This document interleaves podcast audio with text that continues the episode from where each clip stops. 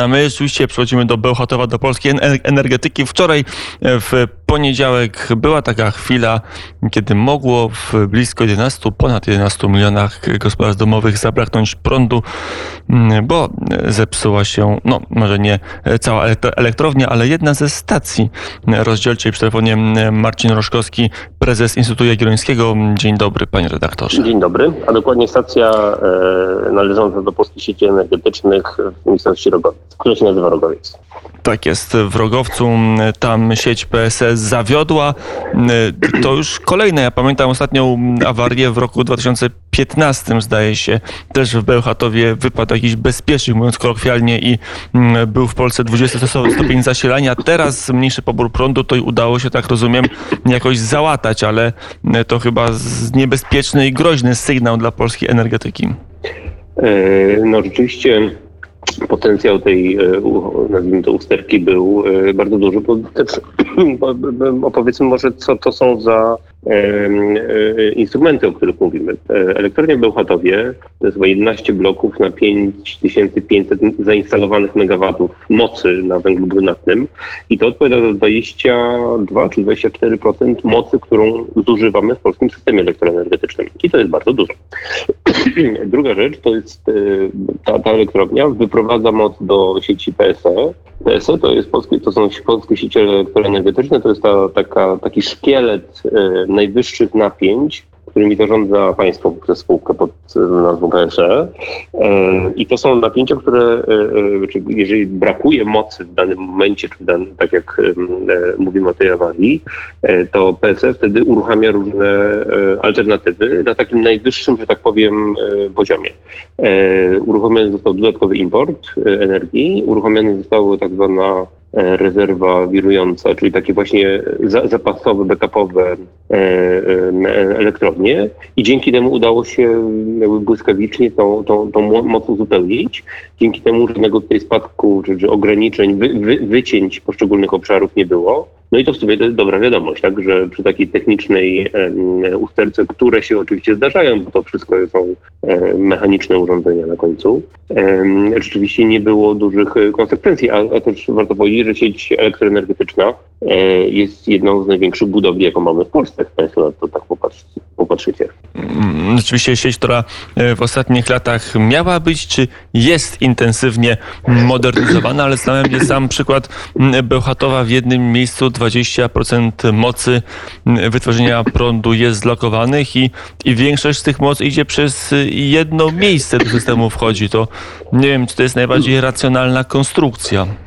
Nie, nie, to nie jest jedno miejsce, bo w polskiej energetyce za, za obowiązuje zasada N plus 1, czyli zawsze jest e, wyprowadzenie innymi też e, źródłami, znaczy innymi nitkami e, czy połączeniami, ale rzeczywiście mamy, rzeczywiście tam się spiętrzyło, spiętrzyło się dużo, że tak powiem, przypadków na raz.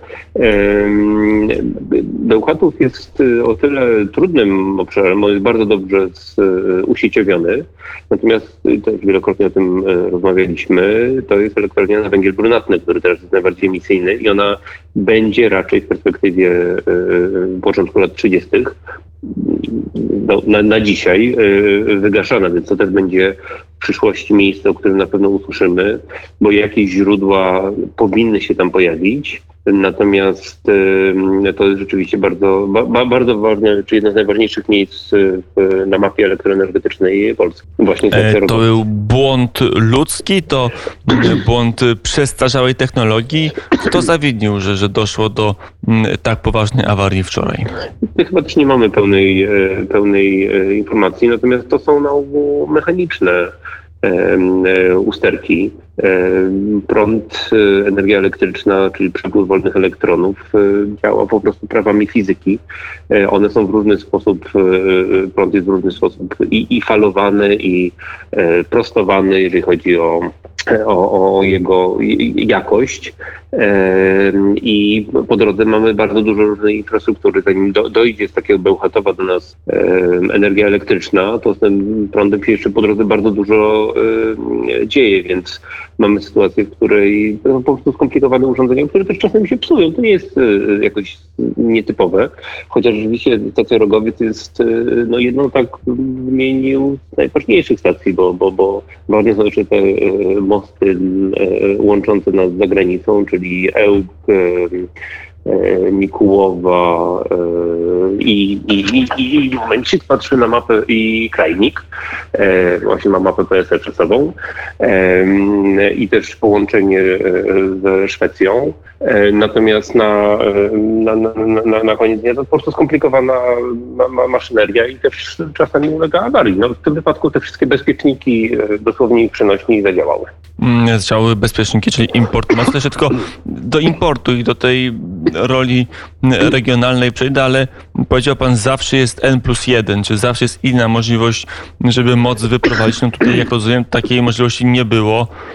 Stacja rozdzielcza w Rogowcu nie zadziałała, doszło tam do awarii i 10-11 bloków przestało pracować dla, dla sieci, przestało dostarczać moc do sieci. No to pokazuje, że, że ta zasada N plus 1 w tym wypadku chyba nie zadziałała, nie w sposób najlepszy. Więc akurat e, zawsze w takich sytuacjach kryzysowych, jak były te e, słynne e, e, ograniczenia mocy w roku może 14 czy 15 w wakacje, e, ze względu na upały i niski stan e, wód. No to są lekcje, które 15 E, przed wyborami. To są lekcje, które pokazują e, i system raczej się tego uczy i tego typu rzeczy e, już potem się nie po, po, pojawiają, ale zawsze coś nowego może zadziałać. Szczególnie, że powiedziałeś, że sieć jest bardzo mocno rozbudowywana i zarówno ta najwyższych napięć, jak i ta sieć dystrybucyjna jest jakby kluczowa, czy mądre jej rozbudowanie jest kluczowe, żeby przeprowadzić transformację energetyczną, żeby przyłączać nowe źródła, żeby nowe moce chodziły i zastępowały na przykład tą elektrownię w, w Bełchatowie, więc to, to, to, jest naprawdę duża, skomplikowana maszyneria. Akurat tutaj do, dobrze z punktu widzenia systemu, no w ogóle system został ta, ta, ta rezerwa wirująca, o której e, wspomniałem, to są elektrownie węglowe, więc też tutaj elektrownie na węgiel kamienny raczej uratowały tą sytuację plus import, więc mam taką trochę dosyć e, nietypową sytuację, natomiast w ogóle sieci będą się prze, prze, prze, przeobrażać, dlatego, to, to, to, że niezależnie od tego, jakie są na końcu źródła podłączone, to i tak one będą wykorzystywane, więc e, rozwój sieci w następnych latach powinien być e, dynamiczny po to, żeby zrobić regiony autonomiczne energetycznie, takie duże klastry żeby przyłączyć nowe moce, na przykład e, sieć PS też rozbudowywana do przyłączenia wiatru na morzu. No tutaj się bardzo dużo dzieje także w tej infrastrukturze przesyłowej liniowej. To jeszcze na koniec ceny, bo gdzieś minął taki wskaźnik, jaka była cena energii wczoraj, kiedy ten kryzys się rozgrywał i ona poszybowała, jak rozumiem, do góry. Jak to działa, jak się to wylicza, jak to jest, że, kto zapłacił więcej, kto będzie ponosił koszty tej awarii? E, gdyby sytuacja się, nie wiem, przeciągnęła albo e, e, no w ogóle takie sytuacje, kiedy jest, jest pik i, i ceny wzrastają, akurat taryfa G, czyli gospodarstwa domowe jest chroniona, natomiast nie jest chroniona cena dla całej reszty przemysłu, usług i tak dalej. Więc tutaj ceny E, mają e, e, tendencję do, do podwajania się, potrajania albo nawet jeszcze wielokrotniania. Dlatego, że wtedy jakby liczy się kolejność, kto, kto jest w stanie więcej zapłacić za tę energię w danym momencie. Ale ceny energii też, żeby było mniej wesoło, szczególnie dla polityków, no, szybują do, stabilnie do góry. Dzisiaj na towarowej giełdzie energii w hurcie cena e, energii osiągnęła 344 zł 10 groszy.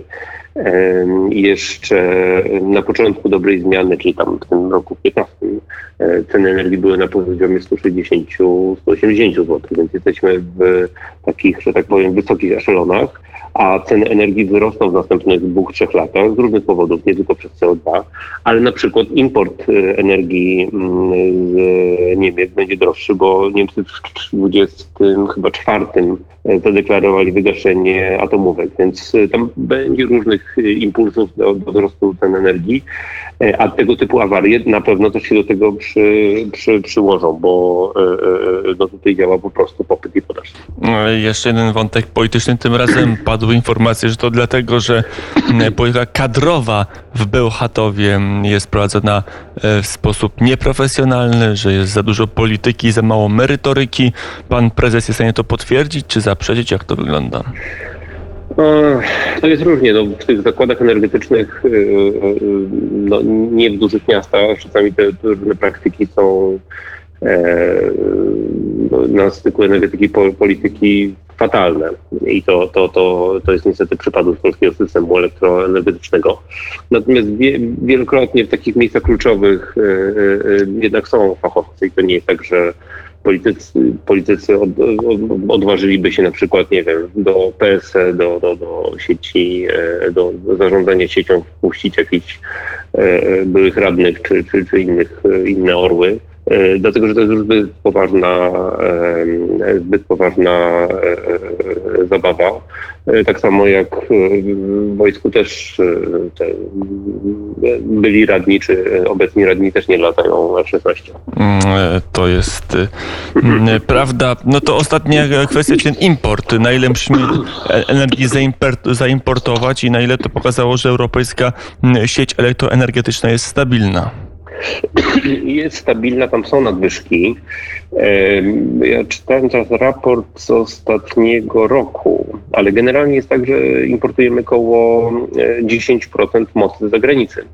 E, I to z prostego względu. Praktycznie wykorzystujemy dużą część naszych mocy przesyłowych, połączeń transgranicznych. System tam jest inaczej skonstruowany i tam od lat energia jest tańsza. E, e, przez skonstruowanie oparcie o odnawialne źródła, o gazówki, nawet o atom, e, tam krańcowy koszt uzyskania kolejnej megawattogodziny dąży do zera, czasami są kwoty, kwoty ujemne, a u nas jest na odwrót.